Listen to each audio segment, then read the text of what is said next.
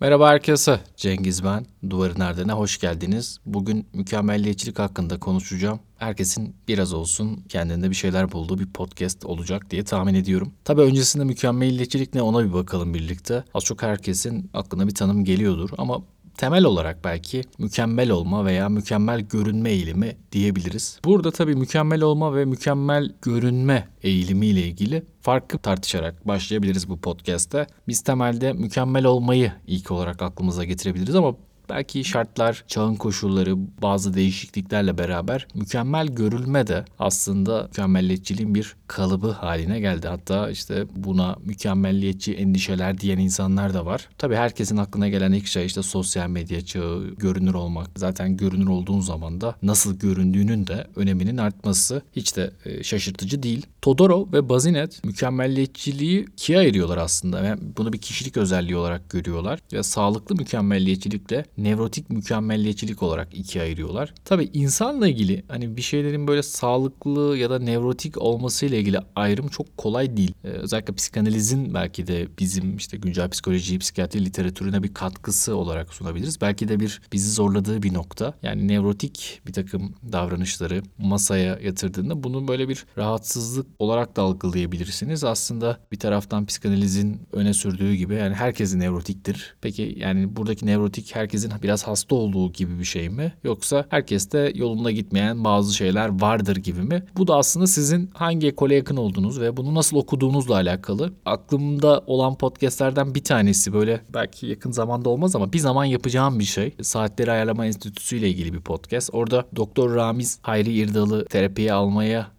başladığı zaman şöyle diyor. Hayri İrdal bir rahatsızlığı olmadığını öne sürdüğünde psikanaliz icat olduğundan beri e, herkes bir parça hastadır diyor ona ve onu bu şekilde ikna ediyor seanslara. E, aslında hani burada da yani bu işte nevrotiklik biraz rahatsızlık gibi ise herkes de bir parça olabilir. Yani mükemmelliyetçilik de aslında bir parça herkeste olabilir. Ayrıca tabii sağlıklı bir tarafı da olduğu söyleniyor ama bu bir hastalıktan ziyade mükemmelliyetçilik bir kişilik özelliği olarak değerlendiriliyor ya da bazı rahatsızlıkların biraz böyle sebebi gibi hani çok da böyle altını çizerek söylemiyorum. Ama bazı rahatsızlıklarda özellikle sık görüldüğünü biz biliyoruz. Tabii ben hani belki patolojik kısmını biraz altını çizdim ama sosyal yaşamda hani bırakın patolojik olmayı genelde olumlu atıfları olan bir fenomen olduğunu biliyoruz. Tabi bu genel benim konum değil ama yine de hani birkaç kişisel düşüncemi belki dile getirebilirim burada. Bizler ya da işte aramızdan bazıları bazı işlerle ilgili zorluklar yaşadığımızda, o işleri başaramadığımızda ve bu başaramamamızla ilgili de bir sebep sunmamız gerektiğinde mesela mükemmelliyetçilik bu sebeplerden birisi olabiliyor. nasıl olabilir? Yani şöyle diyebilirsiniz ya zaten mükemmel olmayı hedefleyen birisi başarısızlığını nasıl mükemmelliyetçilikle açıklayabilir? Burada işte ya hep ya hiççilik yani en iyisini yapamayacaksam işte mükemmel olmayacaksa yapmayayım diye bıraktığım çok sık duyduğumuz açıklamalardan birisidir. Tabii biz hani bu insanları belki bir kenara koyup daha çok mükemmelliyetçilikten muzdarip insanlar üzerine konuşalım. Şimdi sağlıklı ve nevrotik olarak bir ayrım yapılabileceğinden bahsettik. Tabii bunlar dediğim gibi yapay ayrımlar. Yani bir insanın e, işte bilinç ile bilinç dışı arasındaki ayrımı, sağlıklı ve nevrotik olarak ayrımı bunlar böyle çok kolay yapılabilen ayrımlar değil. Bazen psikiyatristlerden bunlar çok beklenir. Yani işte hasta gelir ve bunu bilerek mi yapıyor, bilmeyerek mi yapıyor diye bizim böyle bir dedektörümüz olduğunu düşünüyor bazı doktor arkadaşlar. Çok kolay değil bu ayrımları yapmak. Ama sağlıklı bir mükemmeliyetçilik var. Yani bunu böyle şey yapmayalım. Yani mükemmeliyetçilik kötüdür. Yani hep böyle rahatsızlıklarla ilişkilidir diye bir şey yok. Sağlıklı mükemmeliyetçilik nasıl karşımıza çıkabilir? Bizim karşımıza çıkmaz da belki sosyal yaşamda görürüz. Kişi burada kendisine bir takım hedefler koyabilir, standartlar belirleyebilir. Ama bunlar genellikle gerçekçi hedeflerdir. Ve kişi bunlara ulaştığı zaman genel olarak da tatmin olur. Şimdi sağlıklı olmayan, daha belki nevrotik mükemmelliyetçilikte ise bu böyle olmuyor. Yani ya kişi uygun hedefler seçmiyor ya da hedeflere ulaştığında uygun hedef seçmenin hedefe ulaşamıyor zaten. Uygun hedef seçip hedefe ulaştığında da yeteri kadar tatmin olmuyor ve bu tatminsizlik de aslında bizim karşımıza o daha rahatsızlık veren mükemmelliyetçiliği çıkarıyor. Aslında ben bu ayrımı biraz şuradan da görmek istiyorum. Terapiden de görmek istiyorum. Yani bizler terapistler psikoterapide bunu çok çalışırız. Yani bizim karşımıza hastalar çıkar işte bir takım hedeflerin içine sıkışmış, bir takım imkansız görevlerin peşinde ve bunların imkansız olduğuyla da ilgili bazen içgörü eksikliği yaşayan hastalar olur ya da evet imkansız olduğunu bilir ama yine de bunu yapması gerektiğine dair bir inanç taşır hastalar. Hatta o sıkıştığı durum bir anlamda o çözümsüzlük ve kendini hapsettiği bir yer ona mazokistik bir haz da verir. Yani böyle bir boyutu da olabilir bu şeyin. Tabi burada kişilerin bir takım narsisistik ihtiyaçları, idealleri, arzuları, çatışmaları da terapide bizim konuştuğumuz şeylerden birisidir ama hani buradan böyle biraz olsun farklı bir yöne gidebilir mi? Hani ya da buradan çıkabilir mi? Tabii böyle çok terapistin e, omnipotansını şey yapacak bir yerden söylemiyorum. Yani hapiste hastalar, danışanlar var. Biz onları hapsoldukları yerden çıkarıyoruz diye bir şey yok gerçekten ama kendilerini böyle zorlayan o girdaplardan çıkmasıyla ilgili yardımcı olabilir miyiz? Aslında olabileceğimizi herhalde düşünüyorum. Bizler tabii biraz nasıl diyeyim yani yön gösteren olabiliyoruz. Yani yön göstermek bile fazla. Yani hasta diyor ki ben işte şuraya gitmek istiyorum. Biz de elimizde bir fener var diyelim. Işığı oraya doğru tutuyoruz. Tabi burada hastanın gitmek istediği yön hani ne kadar onun için faydalı, ne kadar terapi için anlamlı bunlar da önemli. Ama hani genel olarak terapinin nosyonunu anlamış, terapide ne yapılabileceğini anlamış, kavramış bir hasta için oraları bulmak çok zor değil. Ve işte mükemmelliyetçilik de aslında bizim çıkmazlarımızdan bir tanesi özellikle terapide. Bunun üzerine çok sık çalışırız. Bireylerin aşırı yüksek standartlar belirlediğini zaman zaman tartışırız. Yani işte öyle demeyiz de bunun kendisini belki fark etmesini, diğer insanlarla mukayese etmesini, çeşitli referanslar yoluyla anlamasına yardımcı olmaya çalışırız. Yakın zamanlarda mükemmelliyetçilik bir takım psikolojik zorluklar, rahatsızlıklar, kişiler arası ilişkilerdeki çarpıklıklar, başarıyla ilgili hatalı atıflarla ilişkilendirildi. Çok boyutlu bir kişilik özelliği olarak görüldü. Hatta bu modele göre üç farklı mükemmelliyetçilik var. Bence bu da önemli. Yani bunlardan bir tanesi kendine yönelik mükemmelliyetçilik, bir diğeri başkalarına yönelik ve son olarak sosyal olarak belirlenmiş mükemmelliyetçilik.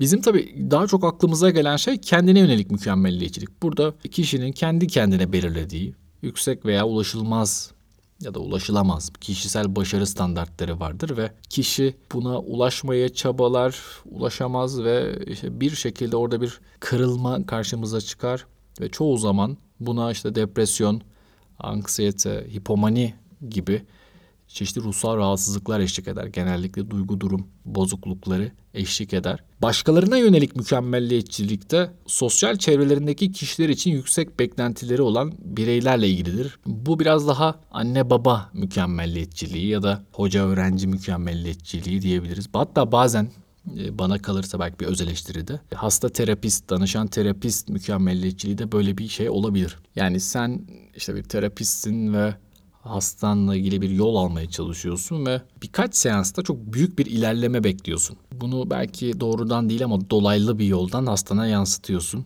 Aslında e, çok kolay değil değil mi iyileşmek? Ayağınız kırıldığında da iki gün sonra ayağa kalkamıyorsunuz ama bazen İnsan unutuyor. Beşer şaşar. Kendimiz çok hızlı bir takım. Kendimiz çok hızlı bir şekilde bazı ilerlemeleri bekliyoruz. Bir de sosyal olarak belirlenmiş mükemmelliyetçilik var. Bu da algılanan çevresel baskılarla ilgili. Yani aslında burada şunu yap, bunu yap gibi ya da işte şunu yapsan iyi olur gibi bir şey yok. Burada belki kurumsal bir mükemmelliyetçilikten bahsedebiliriz. Aşırı derecede yüksek başarı standartlarına sahip olmak için başkalarından gelen bir baskı. Yani yine öteki insanlardan geliyor ama benim aklıma genelde kurumlar geliyor. Mesela fen lisesinde öğrenciyseniz, gerçi eskisi gibi değil fen liseleri şu an hemen her yerde fen lisesi var da ya bir şehirde bir iki fen lisesinde okuduğunuz zamanları düşünürsek orada mesela çok ciddi bir başarı standardı vardı. Yani bu belki söylenmezdi ama zaten sen oraya girerken bunu kabul ederek girerdin ve çok ciddi bir şekilde senden başarı beklenirdi. Yani işte öğretmenlerin, hocaların, ailen, e, hatta o şehirdeki insanlar böyle bir şey var. Yine bazı kurumlarda başarılı işte çok köklü kurumlarda böyle şeyler beklenir. Hatta yani bu söylenmez bile artık. Sen zaten oraya girdiysen bu tarz baskıları göğüslemen gerektiğini bilerek girdin. O yüzden hani böyle bir takım kurumsal e, hatta buna kurumsal transferans da deniyor. Yani e, bir kurumun bunu bazen hastalar yapar. İşte bir kuruma başvurur. O kurumun ona çok iyi geleceğini düşünür. Çünkü kurumla ilgili çok ciddi iyi atıflar vardır. Yani kurumda karşısına kimin çıktığını pek önemsemez. Çünkü kim çıkarsa çıksın o kurumun ismi çok büyük olduğu için ona çok büyük bir faydası olacaktır. O yüzden hani böyle kurumlarda özellikle e, ciddi bir mükemmel olma baskısı vardır. Şimdi bu mükemmelliyetçilikle ilgili çalışmalar da yapılıyor. Bunlardan bir tanesi çocuk ve ergenlerde yapılmış. Ee, az önce bahsettim size. Yani kendine yönelik mükemmelliyetçilikte depresyon ve kaygı öne çıkarken bu sosyal olarak reçete edilen mükemmelliyetçilikte depresyon ve kaygının yanı sıra saldırgan davranışlar da ortaya çıkıyor. Aslında hani çok da şaşırtıcı değil. Bazen böyle hastalar görürüz. Kendi içerisinde bulunduğu kurumlara karşı öfkelidirler. Yani e, ondan bir beklenti vardır. İşte yöneticilerinden, hocalarından, amirlerinden e, ve kurumun kendi kültüründen. Kendinin ama böyle bir ajandası yoktur. Yani kendinin e, en iyisi olmakla ilgili bir derdi yoktur. O sadece orada olması gerektiği için oradadır. Yani bir şekilde oraya gelmiştir. Hani tabii ki herkes e, iyi yerlere gelmek ister ama yani belki son noktasıdır orası bir insanın. Yani oraya gelmek onun için yeterlidir ama bazen işte siz oraya girdikten sonra o kurumun ihtiyaçlarını karşılamaz. Burada da bir takım anlaşmazlıklar olduğu zaman işte bazen insanlarda işte kişilerde böyle bir saldırganlık yani o öfkeyi bir yere yöneltme ihtiyacı o olabiliyor. Tabii bu başarıyla ilgili konuşuyoruz. Tabii mükemmeliyetçilik, başarı bunlar e, yan yana çok kolay gelebilen şeyler. Üstün yetenekli insanların araştırıldığı bir çalışmada onlarla da ilgili işte bir takım kişisel başarı standartları ve bunlara ulaşmakla ilgili anketler yapıldığında aslında mesela üstün zekalı kişilerin yüksek kriterler belirlediği gösteriliyor. Yani aslında bu da çok e, şey değil yani böyle kulağa çok garip gelen bir şey değil. Buradaki fark şöyle. Bu popülasyon diğer popülasyona göre belki daha normal zekalı popülasyona göre bu yüksek kriterleri koyduğu zaman onlar için bu engel olmuyor. Aslında belki bizim dinlediğimiz işte bu TED Talks vari şeylerde ya da böyle unique insanların hikayesini dinlediğimizde şöyle bir çıkmaz çıkıyor ya karşımıza. Yani işte en üstü hedeflemiş, en yüksek yeri kendisine hedef seçmiş ve yılmamış, gitmiş ve başarmış. Ama bazen bu insanların biraz istisna olduğunu hatırlamak gerekiyor. Yani bunu şunun için söylüyorum. Biz de çok yüksek hedefler koyabiliriz. Biz sıradan insanlar, biz faniler. Ama aynı hedeflere giderken yolumuza çıkan engeller ya da bir takım işte ufak tefek başarısızlıklar bizim motivasyonumuzu onlara göre daha fazla bozabilir. Yani o yüzden bu insanlar çok ciddi hedefler koydukları için, çok yüksek hedefler koydukları için başarılı olmuyorlar. Bu insanlar zaten üstün yetenekli oldukları için ya da zeka puanları, diğer insanlara göre yüksek olduğu için. Tabii bu çok tartışmalı bir konu. Yani işte üstün zeka var mıdır? Zekanın hangi kategorileri kişiyi öne çıkarır? Akademik performans falan filan. Ama böyle bir literatür var. Yani bu literatür de kendi içinde bilimsel bir takım çalışmalara dayanıyor. Ben o yüzden de işin böyle bir tarafı olduğunu da e, hatırlatmak istiyorum. Elbette hani bu mükemmelliyetçilikle ilgili bilişsel terapide de bir takım e, bilişsel önyargılara ve düşünce hatalarına bakıyoruz. Bunlar böyle saymakla bitmez. Bunların her biri için ayrı bir podcast yapmak gerekebilir. Hatta ben bazılarını birleştirerek ya da ayrı ayrı. Tabii sadece mükemmeliyetçilik başlığı için değil, genel bazı düşünce hataları için de e, bunu yapmaya çalışacağım. Ama işte bir kısır döngüden bahsediyoruz aslında mükemmeliyetçilik konuşurken ve e, bu kısır döngüyü e, ve bunun kilidini açmakla ilgili bazı yollar olabilir mi? Aslında belki aklımızdaki sorulardan bir tanesi bu. Tabii ki bir şeyin çözümü çoğu kez önce sorunu kabul etmekle başlar. Yani bu çok böyle pasif bir kabul değil. Yani Aa bende varmış tamam demek değil. Evet bu tam da söylendiği gibi ya da işte bu tam da kitaplarda yazdığı gibi. Evet bu tam da terapistimin dediği gibi. Evet bu tam da arkadaşlarımın üzerine konuştuğu gibi. Tabi burada e, makul arkadaşlardan bahsediyorum. Bir problem ve bu problem bende var ve şimdi bu problem üzerine düşünmeliyim. Ama sadece düşünmek de yetmez. Tabii ki iyileşmek adım atmakla başlar. Yani bizler birçok şeyi zihnimizde düşünüyoruz, taşınıyoruz. Belki çoğumuzda böyle bir kanaat de oluşmuş. Yani ben bir şeyleri düşünüp taşınırsam, işte bir şeyler hakkında fikirler üretirsem e, muhakkak bir çözüm bulunur. Ama aslında öyle de değil. Çözüm genellikle zihnimizin dışında. Bunu bugün Ebru Hoca da söyledi. Biraz oradan da aklımda kaldı ve çağrışım yaptı şimdi. Yani çözüm bizim zihnimizde sandığımız bir yerde değil. Çözüm bizim e, zihnimizin dışında adımlarımızı attığımız bir rotada ve ona yönelik bir şeyler yapmak lazım. Ona yönelik ne yapılabilir? İşte eğer bu gerçekten sizin yaşamınızı e, birinci derecede etkiliyorsa belki profesyonel destek almak.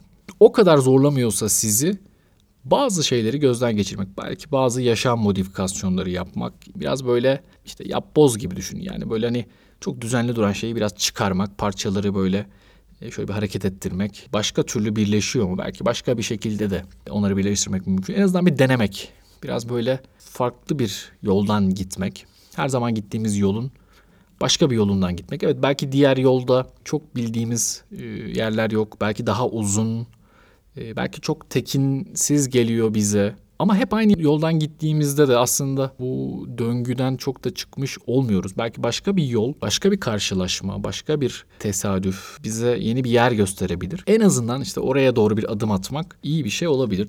E, bugün bir Twitter canlı yayını da yaptık. Orada da aslında güzel katkılar oldu. İnsanlar şunu söylüyorlar. Yani biz mükemmel olmak zorundayız. Öyle bir çağda yaşıyoruz ki işte bu performatif toplumda deniyor ya bu çağ. Yani biz en iyisi olmaz isek işimize devam edemeyiz. Hemen yerimize başkasını alırlar. Patronlar bizden en iyisi olmamızı bekliyor. İşte akademi bizden en iyisi olmamızı bekliyor.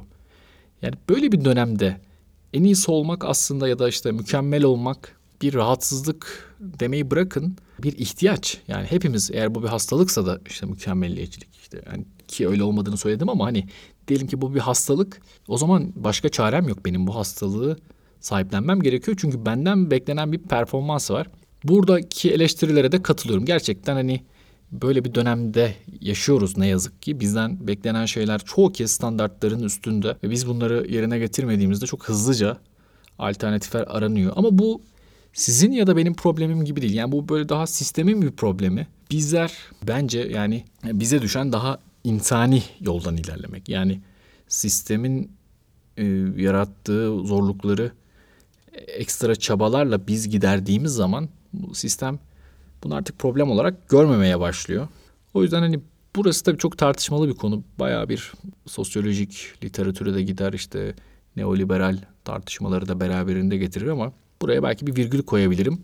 Ama mükemmelliyetçilik öyle bir şey ki yani bizim yeni başlangıçlar yapmamızı engelleyen, başladığımız şeylerden keyif almamızı engelleyen, yani süreci sadece tamamlamak üzerine bir yere sıkıştıran, yani hayattaki keyif alma repertuarımızı daraltan bir şey. Yani biz bir şeyi sadece mükemmel yapmaya çalıştığımızda onu yapmaya harcadığımız zamandaki o keyfi, o neşeyi, oradaki eğlenceyi bazen gözden kaçırıyoruz. O yüzden hani çok ciddi bir bedeli olan bir şey mükemmelliyetçilik ya da mükemmel olmak. Belki buradan da bir hatırlama yapmak, işte rethinking yapmak, tekrar düşünmek gerekebilir. Yani ben tamam bir şeyi çok iyi yapıyorum, işte en iyisi oldum.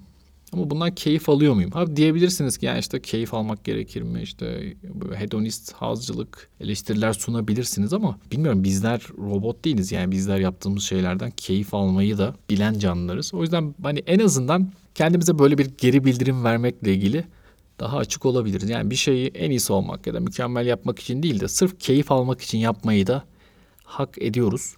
E, mükemmelliyetçilikle ilgili söyleyeceklerim şimdilik bu kadar. Çok uzun bir konu.